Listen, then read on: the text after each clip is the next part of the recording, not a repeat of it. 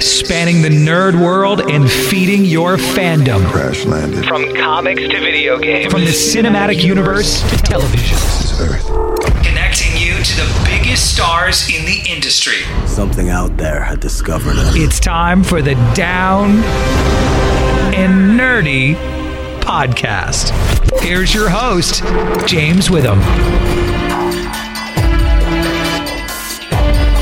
Another year older and still going strong. It's episode 203 of the Down and Nerdy podcast. I'm James Witham, and in case you're not familiar with the history of this show, next week will be our four year anniversary of being on the air. That's right, we started the first week of March. And I mean, just think of where the show's come and all the amazing things that we've got to do and meeting some of you along the way. It's just been such a fun ride. I can't wait to do another four years and get to talk to great people like Joe Henderson, who's the showrunner for Lucifer, who's going to be on the show this week. Going to talk a lot about season three. Going to ask him about his new project with Image Com- Image Comics, Skyward that he has coming out, and so much more. So we'll get the dirt from Joe here coming up shortly. But first, let's do what we've been doing almost since the beginning, and that's talking comics. It's what we're reading on the Down and Nerdy podcast. I am writer David Rodriguez, and this is the Down and Nerdy podcast. Now would be a terrific time to pull out your long box, your tablet, or your laptop because whatever you're reading on, it's time for what we're reading. And I say that because we're talking about the Terrifics number one from DC Comics this week with Ivan Reis and Jeff Lemire as the storytellers, Joe Prado helping out on the inks, Marcelo Maiolo on the colors, and Tom Napolitano on the letters. The team, I can tell you this much consists of Mr. Terrific, Plastic Man, Metamorpho, and Linnya Wazzo, who we kind of get familiar with a little bit in the middle of this issue. Now, this is from the pages of Dark Nights Metal, and it would definitely help fill in some of the plot holes if you've read Dark Nights Metal, the main run already. Not exactly a requirement, though, to enjoy this issue, which I think can be said for a lot of the New Age of DC hero stuff. But of course, some of these heroes we are very familiar with. As a matter of fact, in this book, again, spoiler free here, Mr. Terrific's confronting Simon Stagg about what he's doing with certain Terrifitech projects. Again, from the pages of Dark Nights Metal, we kind of get an idea of what's happening there. Now, someone has a reaction to one of these projects, and maybe this is a little bit of a spoiler. I have to do this to, to move forward here in the book, and it sends them into the dark multiverse, which of course has been a big part of the story so far.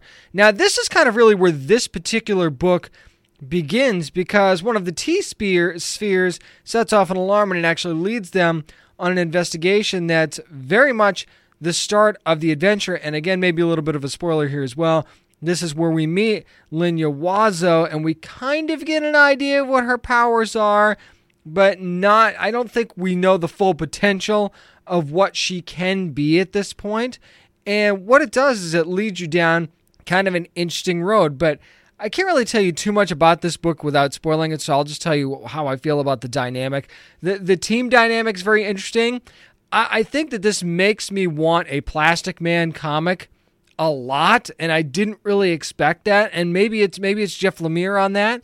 It's just if you like what's going on with the elongated man in the Flash TV series, you'll really like Plastic Man in this comic. And speaking of TV series, reading this book really kind of reminds you the differences between the Mr. Terrific that we see on Arrow and the Mr. Terrific that we see in the comics, who's just strong, confident, and in charge. And just, he feels like a Batman esque character in the comics. And then you kind of see a almost complete 180 version of him on Arrow. Not that one is better than the other or that either version is bad, but it just feels like this is the Mr. Terrific that I know. So if you're a Mr. Terrific fan from the comics, this is definitely a Mr. Terrific that you will like because he's very much the leader in this group. And this is very much a setup issue for what's going to be coming in the Terrifics. But I think the team dynamic that they have here is very good. It almost has a Guardians ask feel, but a little bit more mature, if that makes sense. And you, you do have a fish out of water character here that doesn't really know anybody else, whereas Mr. Terrific Plastic Man and Metamorpho at least have a familiarity with each other. Then you bring in Linnya, and you don't really know what you have there or what the dynamic is going to be now that she's added to the team, assuming that this is even a team, because right now it's not really a team. But as you can tell by the covers and the fact that this is going to be a limited series, they are a team whether they like it or not, kind of thing. So going forward, it'll just be very interesting to see how they interact with one another, how Linnya progresses as we find out more about her. And the character that we meet at the end, what exactly does this person want from them, and where do they go from there? So, I'm very intrigued by this, and there was a lot to like about a lot of the characters, and I just it just feels right having Mr. Terrific leading a book because he's he's a character that I think has been overlooked in recent years, and I'm glad that he's back at the forefront. Really quickly, just want to jump into the art. I mean, Ivan Reis is involved, and Joe Prado. How could it not be amazing? I, I almost kind of glossed over that because it seemed obvious to me that the art was going to be top notch, and especially a couple of the scenes, like when the experiment's going on and everything's happening all at once. The color is such a big part of that. So I almost went through this entire review without talking about the art because I, I almost just assume you see Ivan Reis attached to a project, and don't you know the art's going to be amazing? But I, I'll go ahead and confirm that for you. This is a pull for me just because I enjoyed, if nothing else, because I enjoyed Plastic Man. But I am downright intrigued, and I think that this is yet another reason why DC's Dark Nights Metal has been a huge success because it's given us a bunch of these stories that I really didn't expect to come out of this initiative. So, bravo to everyone involved once again. And I'm going to keep reviewing these books as long as they're awesome, and that's been the case so far. Going to turn back the clock a bit for you now with the Labyrinth Coronation Number one, yes, for Labyrinth movie lovers, you're going to love this. It's Archaia, which is the imprint of Boom Studios doing this. Simon Spurrier on the writing, Daniel Bayliss on the illustrations, Dan Jackson with the colors, and Jim Campbell on the letters.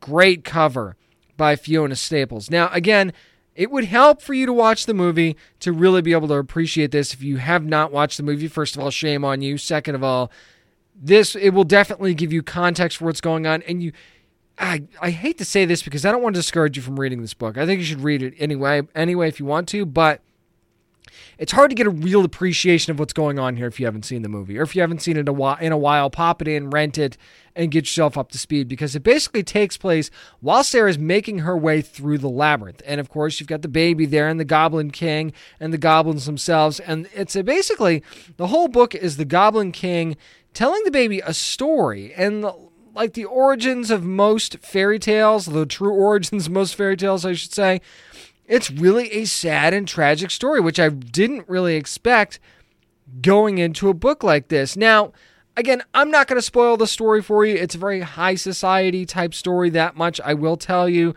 And it's pretty obvious who the story is about, but the Goblin King's not going to confirm or deny it. It kind of gets confirmed anyway in the story, though, if you're really paying attention.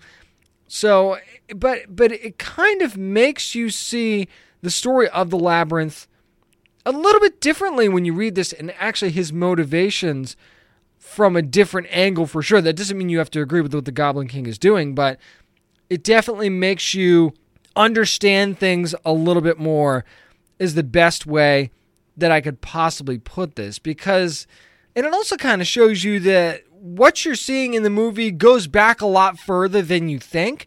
So it actually gives it the movie a little bit deeper roots. I'm not saying it like creates a universe or anything like that, but it definitely creates a little bit deeper roots to this story. And and it'll be very interesting now that this first issue has come out because it almost feels like this could have been a one shot, but you know it's not going to be. There's plenty more coming. So now I'm interested to see okay, where do we go from here and exactly how far does this story take us? That is my most intriguing thing from here on out. I've got to say, art, pretty solid. Wasn't worried at all when I saw that Daniel Bayliss was involved in this. Wasn't worried about the art at all. And this is one, I know that I've been tough on Simon Spurrier in the past in the show. I really, really have. This is one book that felt right for me. He, I, Simon did a very, very good job capturing this story and telling something that it can't be easy to jump into a movie that's so beloved like Labyrinth and try and tell a different story or go from a different angle or adding something to a story like that. But I think that that's exactly what he's been able to do here, and and, and it makes sense. You, it's not one of those things where it feels like it's forced in there just to be able to tell more stories and sell more books. It actually makes sense and adds depth, which is something that I I was kind of hoping this book would do in the first place. So for that reason, guess what? This is a pull for me as well. I've been a Labyrinth fan for a while. Not surprised at all that this one knocks it out of the park. And I'm not saying that this can't take a turn and end up being a little bit too long because I think this is a 12 issue series. So let's see what the pacing is like in this, and let's see if it can keep it it can keep it up. Maybe we'll revisit this in a couple issues from now and see what's going on. Coming up, it's this week in Geektainment, and I'm going to be giving you my spoiler-free review of the first five episodes of Jessica Jones season two on Netflix. Is it worth it? We'll find out next on the Down and Nerdy podcast. Hi, I'm Simone Missick from Marvel's Luke Cage, and you're listening to the Down and Nerdy podcast. Well, this week in Geektainment is going to be a different kind of review because I got a chance to see the first five episodes of Marvel's Jessica Jones from Netflix early for season two. So I thought we'd talk about that this week and actually kind of preview Marvel's Jessica Jones instead of j- me waiting to give you my spoiler filled review. So here's the deal I am going to have to be very, very spoiler free here. So I'm going to be a little bit vague, but I, I am going to give you a general idea of what this show is about. Now, this definitely, as you can tell from trailers and stuff like that, is Jessica Jones trying to find out what happened to her. And that's where the story kind of expands. And one of the things I've loved from the first five episodes of this show is that this is a superhero show where it's a little bit selfish. And I'm saying that as a compliment because she's not trying to save the world. She's not trying to save her neighborhood or any members of her family or anything like that. She's trying to figure out what happened to her. And in essence, I mean, this is going to sound a little deeper than it actually needs to be, maybe, but maybe save her own soul. Because this show, in its first five episodes of season two, gets deeply, deeply personal and in a hurry, let me tell you. So she's trying to find out what's happening with IGH and everything that happened to her. But what I also love about this show in season two is that there are a couple of very, very interesting subplots in this show as well. And one of them involves Carrie-Anne Moss's character, Jerry, where, and again, I can't spoil this, but let me tell you, it is a very, very deep storyline that she's going to be involved in this season of Jessica Jones. And I, I don't want to confirm or deny whether or not it has anything to do with what Jessica's doing, but I will say this is that you will see a lot of Carrie-Anne Moss in this second season, at least in the first five episodes. And I'll be very interested to see what the reaction is from fans with the story that she has going on. Because, man, let me tell you, it, it is one of those things where, you know, when you're watching a show and it kind of deviates and, and kind of tries to tell another story while it's trying to tell its larger story. Well, this one does not feel like a throwaway at all, and it feels like something that I was actually surprised that we got to see in the show, but it was a welcome surprise because it's such a good story nestled into everything that's going on with Jessica's investigation that, that it's it's so worth it. And and since I've only seen the first five episodes, I, that's one thing I'm actually looking forward to seeing more about. And that's not normal in shows like this because you want to know what's going on with the main character and the main character's story. But at the same time, I'm so drawn in by this story of Jerry and what's going on with her that I can't wait to see what happens with that as well.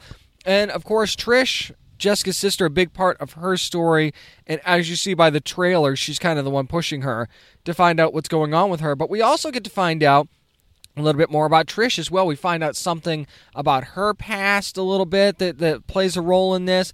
We also see her and Jessica very much together a lot in this series, and that's one of the things I like too about the first five episodes is seeing Jessica and Trish together. There's such a chemistry there between those two. Obviously, they're sisters; they grew up together, but at the same time, I mean, I mean, it just feels like that's where Jessica's vulnerability is stashed. You know, it's stashed with Trish, and that's kind of what brings her back to being a little bit more human because how could she not feel less than human, right? So it just watching her and Trish and the dynamic there, and a couple things that happens between the two of them in the first five episodes, actually very funny as well.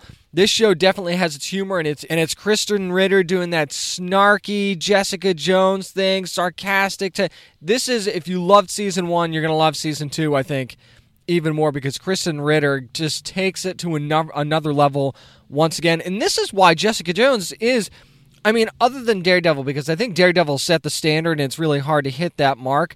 All the Netflix shows, except for the first season of Iron Fist, I think have been good.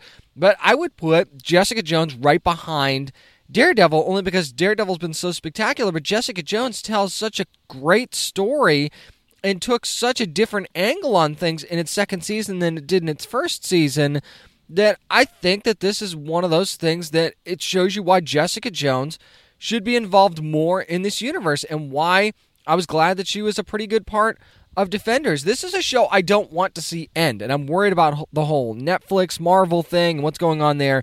That this show might come to an end at some point. If it does, man, they are going to lose one of the best shows that Marvel has, period.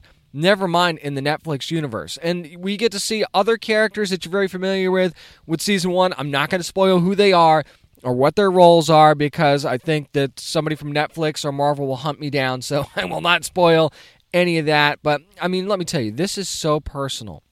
And it does go beyond Jessica. I can uh, that much I can tell you. This investigation definitely peels back a lot of layers, and that's exactly what it is too. She is her own client, which is funny, but at the same time, it is still an investigation and there's layers to it as there should be in any good investigation. So it definitely takes her routes that she didn't expect it, that, that she didn't expect in trying to find her own story. Before i wrap this up i do want to talk as vaguely as possible about the villain in this in this second season. I can say one thing and that's it's different that much I can tell you because they don't make it very obvious from the beginning of the show or even in the trailers who the villain is or villains are. So I will say that it's different from what we got in the first season. That much I can tell you and tell you alone. I'm not saying that Kilgrave is not a part of the show. Not saying that at all. What I am saying is is that things are a little bit different this time and that just shows the show's ability to evolve and do different things and make this a very much real world story and a real world problem for Jessica because I mean superpowers are not. I mean there there have been times where maybe in your life you've tried to figure out something that happened in your past or something that happened to you and that's what this story is. It's deeply personal for Jessica and it's maybe the most personal story out of all of the Netflix shows. I know Punisher was a very personal story and, and dealt with a lot of PTSD and, and, and similar themes with what happened with Frank in his past as well. But this one actually feels different. And and it's it's it's a similar thought process, but it feels very, very different and deeply personal. And I really get that connection to a lot of these characters and I want to know what happens to them. And I feel like I, am on that journey with them. As corny and as cliched as that sound, that's that's exactly what you feel like. And there are a few characters, new uh, new characters that we get introduced that kind of throw a monkey wrench in Jessica's plans. And what happens when a monkey wrench gets thrown in Jessica's plans? Exactly. You will not be disappointed if you love the character already and you loved the first season of Marvel's Jessica Jones. I think this one so far in its first five episodes is even better. And as a matter of fact, I, am going to give you a little bit of a warning here. And uh, again, I'm not going to spoil anything, but there are a couple big reveals in this show as we go along. But the end of episode five, which was the last episode I was able to watch, made me go, oh my gosh, how can you end it there and not let me see the next episode? Normally, this is one of those things where you're binging it on Netflix, right? And you're like, well, now I can't stop because now I have to see what happened there. That's how I feel, but I can't keep going until March 9th now. So I am stuck on the image that I got from that final few minutes of that fifth episode. And I have to now wait until March 9th to find out what happens. It's going to be well worth the wait, but I'm just warning you now. Once you get to episode five, that's going to be one of those instances you're not going to be able to stop. You're probably not going to be able to stop anyway, but definitely not after episode five. That's going to do it for my spoiler free review of the first five episodes of Jessica Jones. Up next, plenty of nerd news, and a trailer that we'll get to first next on the Down and Nerdy podcast. This is Ray Chase, the voice of Noctis in Final Fantasy 15, and you're listening to the Down and Nerdy podcast. Plug in those Ethernet cables and get ready for a ride because it's time for nerd news. And we're going to be talking about the Wreck It Ralph 2 trailer, Ralph Breaks the Internet, that was released this week. Maybe I'm just a sucker for this movie and these characters. Maybe I am, but I mean, you see it because it follows Ralph and Vanellope through through the Ethernet cables after being plugged in and into the internet. Now, I kind of at first thought that this movie was going to be more about mobile gaming and, and, the updated gaming and stuff like that, them being video game characters. But then I see this trailer, and it almost seems like it's going to be a little bit more about the internet as a whole, and then and them exploring the information superhighway, right? and poking fun at stuff like eBay and the mobile gamings. And by the way, that part of the mobile game with the kid, I laughed out loud so hard because I've seen my son flip out when he's playing stuff and sees stuff that he's not expecting. So I have definitely been that parent that's been in the car and had that situation. So maybe it was more funny for me than it than it should have been because I've been there. But I mean just this just feels right to me. And it feels like they're doing the exact right thing and it makes sense. It's weird because it actually makes sense.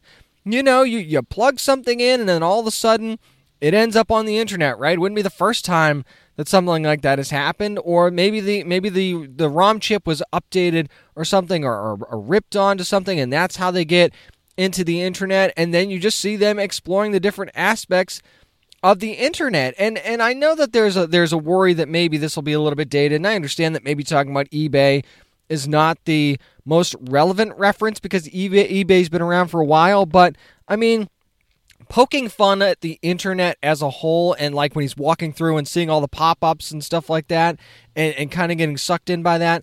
I think that poking fun at the internet as a whole in this particular aspect can be very, very entertaining, even if it's stuff that we've kind of joked about for years. And you have to wonder if it's going to deal with social media and stuff like that as well. And I know that there probably will be at some point a heavy emphasis on mobile gaming, but I'm just very curious to see what they decide to poke fun at and what they don't. And I think that I'm just going to go into it as just that. I know there's to be more to it. Obviously, they say Ralph breaks the internet, so there's to be some time where Ralph does something and everything goes wrong and everything goes haywire. And maybe it's because he's putting himself in positions that he shouldn't be in. Maybe that's part of it. But I'm just I'm very interested in this. I'm all in on Wreck It Ralph 2 Ralph Breaks the Internet because I loved the first one. And I that's the other thing is I don't expect this to necessarily be anything like the first one either. So I'm looking forward to that aspect as well. And maybe they find friends of theirs along the way that have been in the video game world that are now on the internet. Maybe they can explain it a little bit to them or something like. There's just so many avenues that this movie can go that I'm excited to see which one it chooses or which ones it chooses because I think this one's just going to be fun and I don't think that there's anything wrong with that. I think that that it's something that that Disney should be doing with this movie right now and I'm glad it looks like they're headed in that direction. Speaking of things that should or should not be done, and this is going to be a very interesting discussion because Deadline is reporting that Kristen Wiig is in talks to play Cheetah in Wonder Woman 2. Now, before I go any further into that, we're talking about Barbara Ann Minerva here. That looks like it's going to be the Cheetah character that's going to be represented in this movie. I know the timeline for the movie's been confirmed, and yay, and that does not matter at all when you see that headline. Okay, so apparently Patty Jenkins has had her eye on Kristen Wiig to be in this world for a while now, and it wouldn't be the first time that Kristen Wiig has played a serious role. So I know that you know you think her from Bridesmaids and other comedies and, and Saturday Night Live and, and, and stuff like that, and working with Tina Fey. But listen, I know. Uh, my gut reaction to this too was why the hell would you do that? That doesn't make any sense. I don't see how that works at all. There are, and I not that I'm thinking to give you a thousand names off the top of my head, but I felt like there were so many other choices that they could have made for this. And again, it's not a done deal either. This is a rumor, but how can you not flip out about it because it just seems so so different. And I'm I promise you, even though I'm going to bring up his name right now, I'm not going to play the Heath Ledger card here. I've played that card a lot. I hear that card get played a lot when it comes to castings that don't seem like they make sense and maybe it'll work out and maybe it won't. Here's the deal. This one is you either trust Patty Jenkins or you don't, I guess, is what this boils down to. How much trust do you have in Patty Jenkins and the decisions that she's making to do the right thing here and cast the right person for the part as Cheetah? That's all I really want is the best person for the part. I mean, I, am thinking Lena Headey right now for Cheetah would be really, really good.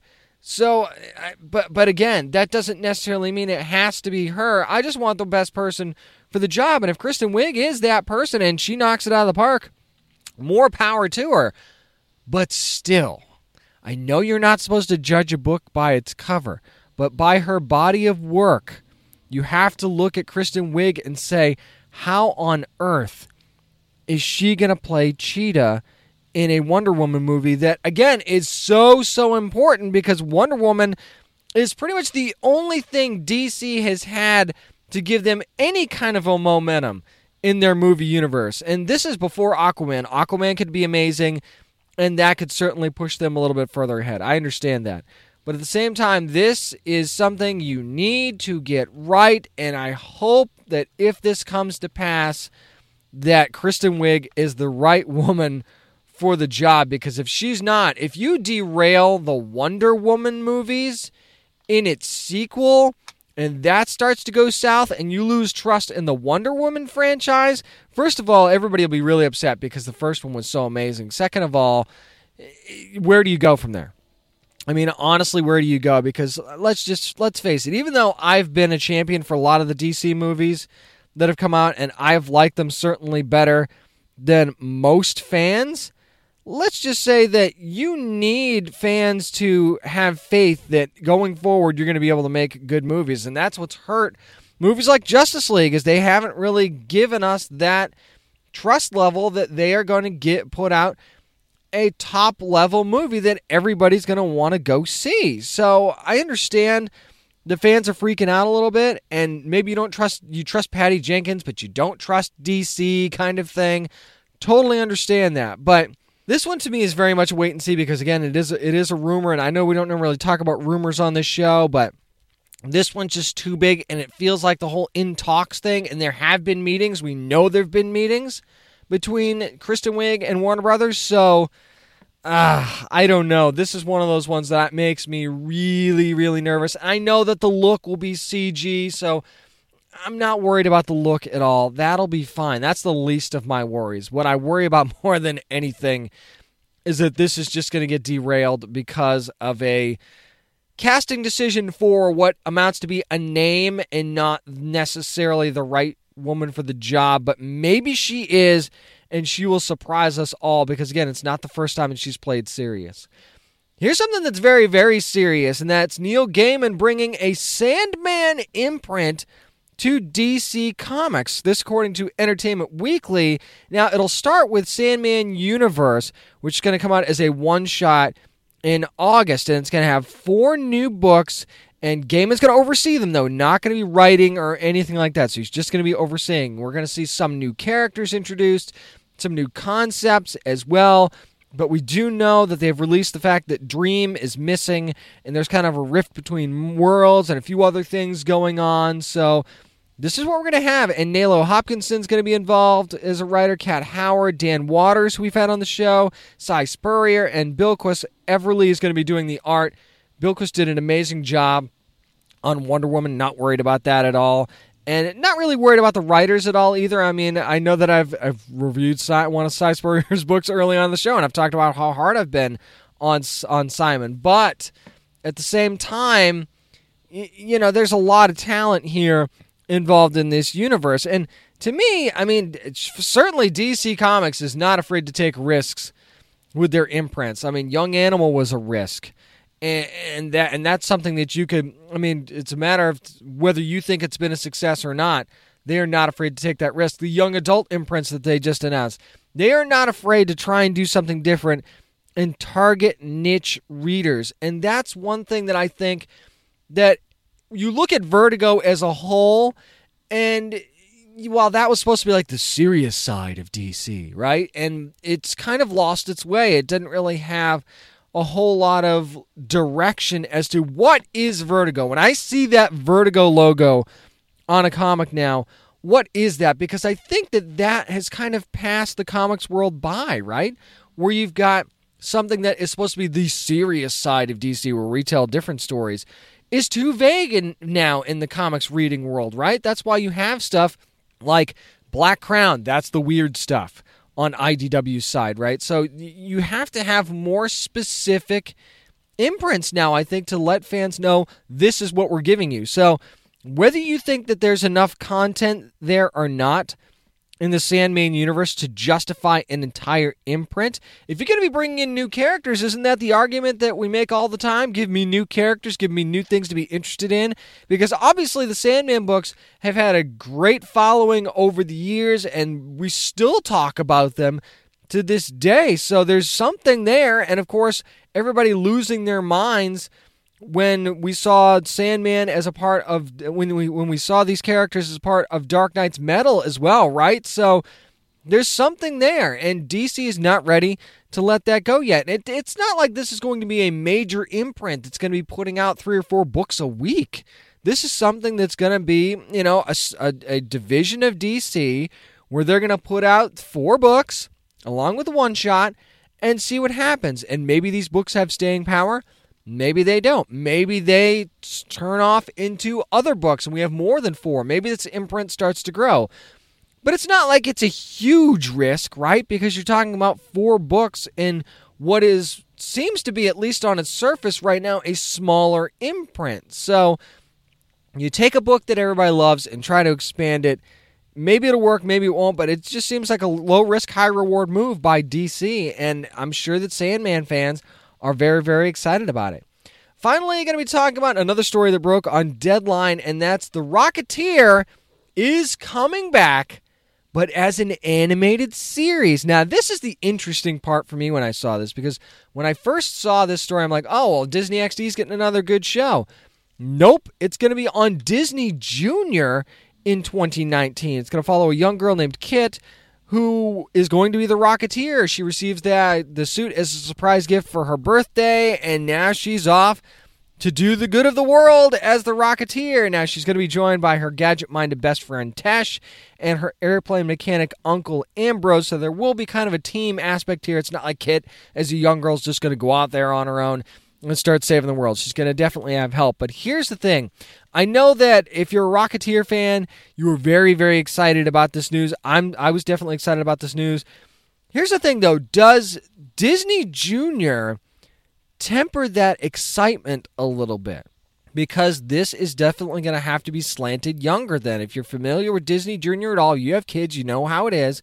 You have certain levels of what Disney does with their animated series. And Disney XD is, you know, where like where the Marvel stuff is, and it's maybe more of a young adult animation, and Disney Junior is definitely very much for the younger audience. So does that kind of bum you out a little bit? Would you have liked to seen a Rocketeer that was for the young adult audience, or are you okay with having a Rocketeer series that is for a young audience? And I'll tell you why I'm okay with this being on Disney Junior because I feel like this is a show that could definitely work there and tell that message and tell these stories in a way that appeals to a younger audience and kind of make this show the the show that is the next step in a child loving animated series from Disney where you can go from Rocketeer and then start to transition into Disney XD shows after that. And I don't think this is necessarily a character that needs to tell serious adult themed stories either. I think that this is something that can be done on an episodic kind of thing. It doesn't have to have a, a linear story throughout the season. It can be episodic where where she's saving the day, doing this or that, in just in almost like an odd jobs kind of way. Where here's what needs to be done today. We're gonna do that and move on to the next day and, and you know have ice cream at the end or something like that. I don't know, but but th- that's the kind of thing I think that this show could be doing. So while I would have certainly welcomed a young adult version of The Rocketeer. I don't necessarily need that, and I think that this will be a very cool concept. That's going to do it for Nerd News. Up next, we're actually kind of not done with news. Going to be talking to Lucifer showrunner Joe Henderson about all things season three and a little bit before that as well. We'll try to get him to tease a couple things too. That's next on the Down and Nerdy podcast. Hello, this is Tom Ellis from Lucifer on Fox, and you are listening to the Down and Nerdy podcast. You know, it was only a matter of time before we talked about Lucifer again on the show because it's one of our favorites. And speaking of one of our favorites, of course, it's this guy here, showrunner Joe Henderson. Joe, how's it going, man? Pretty good, pretty good. We are currently breaking the last episode of the season, so like I'm we're we're almost there. Oh, we're gonna get to that here in a second, believe me. But first, uh, there the, now it's been a while since you've we've had just you on the show. It was actually I think before the pilot even aired, and there were two things that I vividly remember from the first time I talked to you. The first was how much I obviously love the pilot. And then the second was me asking you how the die-hard fans of the comics would react to the show. So now that the show's in its third season with one of the most passionate fan bases in television, talk about the Lucifer fans and how amazing things have been since you started. Yeah, I gotta say, it's been really cool because uh, for one thing, I feel like a lot of the comic fans just immediately delineated it as just something different, and that's okay. And that was such a relief because I, as we discussed way back when, I'm a huge comic fan. I was a huge fan of the original book, and even I, when I heard they were doing it, was a little put off. I was like, ah, oh, I don't know if I want my uh, Neil Gaiman, Mike Carey, Lucifer doing all of this. And then when I saw it and was like, oh, I see what they're doing. This is just something so different. And I was hoping that everyone would go on the same journey I did, and luckily they did. And then we've also just picked up a whole different audience of people who really love the show and care about the characters and it's it's been pretty incredible and we have an incredibly awesome loyal fan base it's it's kind of nuts and you know everything we do we sort of do to keep keep telling the stories that will hopefully keep them entertained. Speaking of different, I want to dive into this right away, and it might be a little bit of a spoiler for anybody that didn't see the news that broke this past week about Cain's brother Abel coming to the show, but as a woman. So take us inside that decision and how that played out in the writers' room. Okay, because this is actually one of my favorite um, pitches that's ever happened. Uh, so I, I co-run the show with Ildi Modrovich right now, and she and I are usually both. One of us is usually in the room at any given moment, so that we keep the room going. But in this case, both of us were out on cuts on whatever, and we both come in, and the room's like, "We got something crazy for you," and we're like, "Okay, okay." They're like, "We know we've been talking about Abel. We know we've been wanting to bring him back. Here's the pitch." And all credit to the room who had just come up with this absolutely awesomely batshit pitch of what if he's wandering around in the body of a 25 year old woman and go? And so a lot of it was playing with the fun of okay how would that work? Who is Abel? Uh if Abel is is was he in heaven? Was he in hell? Uh, but the really fun of it is the fun to me of working on TV shows in particular is every now and then the writers' room comes to you with an idea that you never would have thought of, and you're immediately like, yes, that that is a toy I want to mm-hmm. play with and it really times out great because so much of the season is about siblings and brothers and well, in this case brothers slash sisters uh oh yeah and and exploring all of those dynamics and lucifer seeing a little bit of a um, a little bit of a reflection for himself in Cain, this guy who's you know who killed his brother, who feels like he's been persecuted for it. Like to me, there's a rivalry between Lucifer and Cain of who got screwed over by God more, like who's being punished for things they don't understand because one of the things we'll learn in the episode is Cain doesn't think that he murdered his brother. He thinks he and his brother got into a fight, and one of them was going to kill the other. He just won. Mm-hmm. And that was a big important thing is to make sure that Cain was the hero of his own story, which is we were at each other's necks. I'm just the one who got the lucky hit. I hear you, and I, I like that you, what you said a couple minutes ago about the theme of this season because I feel like even before the Cain reveal this season, there wasn't really a major emphasis on that relationship between Chloe and Lucifer this season, at least from Lucifer's perspective anyway, until recently. So, considering that we almost saw that big moment between the two of them this past week, where do you think their relationship stands right now? Is, yeah, okay. I was thinking, like with the big ending, with the dance and everything. Oh yeah, yeah. Uh, Yes. Oh, by the way, how oh, that was just I love that moment. Like those are the moments that to me are the bread and the butter of the show. Is It was magic, Lucifer man. and Chloe. Magic. Oh, it was. Oh, thank you. Yeah, I. And the two of them are just so awesome at at selling a genuine. Well, they have a genuine chemistry. They genuinely love each other, in as much as they love working together. But uh, but yeah, it's it's always the ebb and flow. And to me, the the heart of the show is Chloe and Lucifer. And the thing that we always want to do is take two steps forward, one step back, two steps back, one step forward. So now they're getting really close. So of course, what we're going to do is put a giant wrench in the works. And it might be it might be you know um, Tom Welling shaped. Oh yeah, I think that we've gotten uh, little hints of that here and there. And uh, well, how do you, how do you think that? I mean, eventually, it's almost like all the cards are going to be on the table at some point, and Lucifer's going to really get wise to it. And with this whole relationship between Lucifer and Cain, I mean, could that really change things dramatically later this season? Maybe. We are, as far as I'm concerned, our show is a show that always needs to fight for its supper, that always needs to prove itself. And by that, I mean we have to take big swings. We have to be the show that is not afraid to do some weird, crazy stuff and to shake things up. And we got some big stuff coming up at the end of the season that I think will reflect that if I can play my vague game uh, enough. But uh, the relationship will between Chloe and Lucifer will be irrevocably changed, and at the same time, um, both broken and strengthened, and uh, just we're we're going to keep on moving forward with them. Let's go on to the broken line a little bit here because one relationship that I've really enjoyed this season is the one between Amenadiel and Dr. Linda. Now, we saw that take a bit of a turn in this last episode, but what has it actually been like to give fans more of a deeper look into the Doctor's character this season? Oh, it's been awesome. It's it's honestly it's been something. It's like an itch that we've been wanting to scratch because Rachel is so good and she can play. I mean, she can do comedy, she can do drama, she can do everything like so much of our cast.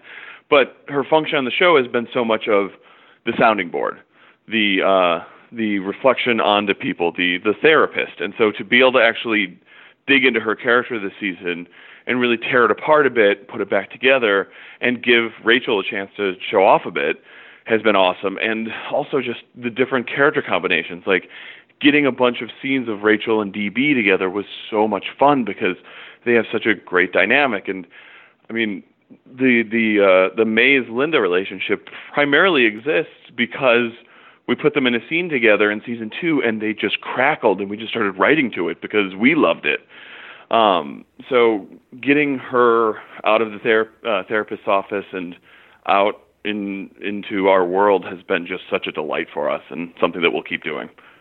You said fundamentally changed, and I wanted to actually take that to Maze right now because she's the other part of all of this, of, of what's going on between the two of them, and her reaction, kind of reaction to everything, and it really came to a boiling point. Talk about that internal struggle that she, she seems to be going through right now, not just with that relationship, but just as a whole, and how much she's fundamentally changed since season one. I mean, so Maze was our our demon. She's she was like the darker version of Lucifer. And so one of the fun things was having her sort of a step behind him when it came to arcing uh, towards humanity. And I think whereas Lucifer delights in these emotions he's experiencing and these things that he's seeing, Maze is kind of terrified by them because they're unfamiliar and strange. And when things are unfamiliar and strange, she stabs them. So uh, yeah, the- pretty much. Exactly. So it's it's she's just so much more um, of a violent id uh, that the fun has been exploring that with her and basically playing with the idea that you know in in in season one it was it was about her you know coming to terms with being on Earth. Season two was about finding a family and uh, a family of people she actually liked. Season three, a lot of it's been family's hard. Mm-hmm. Emotions are hard. Emotions are torture, and she's supposed to be one doing the torturing, not being tortured. So that's been fun. Is is really challenging that character. Okay, if you want to be human, if you want to have a soul, or at least think you do, be careful what you wish for. Mm-hmm. Absolutely. Now we've talked about some pretty serious stuff, Joe. So let's change things up just a little bit and talk about how fun the show is because there's been so much fun this season alone. A couple of my favorites was when Lucifer and Ella go to Vegas, and then the other one was Lucifer and Pierce going undercover, undercover as the gay couple, which was so great. So, what's been some of your most fun moments so far, and is there something coming up that you know fans are just going to love? Um, yeah, I the, the the the Pierce Lucifer was like the pitch that we kept waiting for someone to swat down, because every show does um, two of the characters go undercover in suburbia. It's a chestnut. It's fun. It's always good. But usually, it's your lead couple that everyone wants to see together who has to pretend to be together. And for us, it was just such a fun opportunity to bring those two disparate characters together and like and just subvert the trope a little bit while also leaning into the trope because the trope is there for a reason because it's super fun. Mm-hmm. So those are the things we love doing. We've got oh man, uh, we have the return of uh, Duscifer coming up. Yes. Lucifer and uh, Yes. Dan will be. Oh, it's it, one of my favorite things. Uh, that'll be that'll be coming up uh, in a in I think like six episodes. So two of them together again, except uh, you know with a a little bit of a new twist, but just basically just whenever Lucifer is is just teasing and playing with Dan because Kevin Alejandro is so funny as Oh, like yeah. the as the the sounding board on it. Uh, that I'm really excited about. We've uh, got another girls' night coming up. Uh, it's actually the same episode. It's like our sequel episode where oh, we yes. call back. Uh, awesome. Yeah, and but this time we have mom there, so this time Tricia can be part of it. So like that's a lot of fun. Um, to play with all of them. Those are those are the big ones, and then we have, and this is going to make sense when the adventure comes out. We have the strangest shout out to the TV show Bones uh, you have ever seen on television, and trust me when I say it's pretty incredible. Interesting, interesting. That I can't wait to see what's going on there. We're talking to Joe Henderson, showrunner for Lucifer. Of course, you catch that every Monday night, 8 p.m. Eastern on Fox. Now, Joe, I want to take a break from the show just for a second because you've actually got something very exciting come on, coming up of your own. You're headed into the comic book world. You say you're a big comic book fan. We know that. With a new story with Image Comics. So, for those who don't know, tell us a little bit about Skyward and how the story came about. So uh, Skyward is a comic book that takes place uh, 20 years from now. Uh, what happened was, say tomorrow, Earth's gravity became a fraction of what it is. 20 years later, we've adapted. We haven't even just survived. We're actually doing pretty well. It's a low G reality where you can, you know, jump over a building with a single bound, but if you jump too high, you're not coming back down. Um, so to me, it's like my really, it's my my my my swing at a really cool, fun adventure comic world follows a 20 year old woman named Willa Fowler who is basically trying to find her place in a world that is turned upside down. And uh, uh, Lee Garbett on art. I don't know if you've you're familiar with Lee. He uh, did this Loki uh, book couple years ago. He was the artist on Lucifer. He is amazing, and it's mm. just it's like gorgeous and just it just feels very epic and large and it's a really big sort of crazy story with a very very personal heart to it of a of this woman trying to find her place in the world while dealing with her father who absolutely hates this world and what it's become because it's it's not to him it's not supposed to be this way. Definitely looking forward to that. Now let's let's go back to the show. And actually, when I talked to Tricia Helfer at uh, Comic Con this year, everything was kind of very up in the air at that particular point in time, and what would happen with her character. But how amazing has it been to see her make that transition from mom into the new Charlotte Richards? Oh, it's it's been awesome. I mean, for one thing, like that was part of the conversation. Season two was we had promised her like we will only bring you back if we have a role that is worthy of you and something that you can sink your teeth into and something you feel comfortable with. Uh, and so a big part of the end of season two is we really want to hold on to Tricia. She's amazing. She's so good. How do we make sure this this character has enough to do that she'll be able to really play with? And then getting to watch Tricia inhabit that, play a character that's herself, but not exactly herself, but kind of still that character. It's it, it's a master class in acting because you know she has to be similar enough that people aren't like, well, wait, you were a completely different person before because no one really thought that. So it's it's just such an impressive, subtle performance that is just so much fun to watch and so much fun to write to because we had to shift it. Like before, we were writing a goddess. Now we're writing a woman mm-hmm. who still has quite a bit of sort of chip on her shoulder and goddessness, but she's a woman who, in this case, is in way over her head and doesn't know what's going on because she's missing time. And oh, it's been been so much fun. Now, Joe, I feel like this show is kind of a treasure trove of GIFs on Twitter. I know it's usually my go-to for almost any response that I have. It seems like so. oh, that's awesome. Do, do you have a favorite? And when when do we see Twitter finally give you guys your own hashtag emojis? Oh, oh my God, that that is something I need to fight for. I never even thought I've I- I've been like so jealous of all of the uh, Twitter emojis. I didn't even think of asking for one. Well, we have one. We have the purple devil, I guess. So Yeah, I mean we, Uh, we do have that. Yeah, that's true. but uh yeah i i i love it it's it's so much fun i pretty much i mean like when i text my friends i just send purple devils all of the time and i thought i would get really tired of it to this day it's pretty much just like you know how it has like your shortcut emojis after a while Oh, it's yeah. the only one you just have several purple devils lined up in a row. that's exactly it it's either the the smiley face or the frowny face go to town Nice. I love it. I love it. Now, Joe, before we let you go, man, fans have seen on Twitter that you've been working on the finale. You were talking about it here at the beginning of the interview. And this show, man, has a history of big reveals and teases in its first two seasons and finales. So, do you feel like the final moments of this finale top that? And what teases can you give us? Uh, yes, one thousand percent yes. I I was incredibly proud of the season two finale because I just I I love shows that wrap up their story and then give you the big oh my god what's gonna happen next season because I feel like the audience should be satisfied that they spent this time and get their fulfillment, but then have that ooh ooh I want that next year.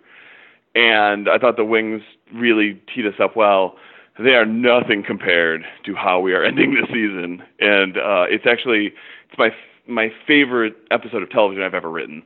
Um, Wow. And a lot of that is due to just my amazing writing. No, uh, a lot of it is due to the fact that we built all of these pieces and that they actually came together at the end, and they just worked so well. And it's a very emotional, very personal finale with a lot of crazy stuff happening too.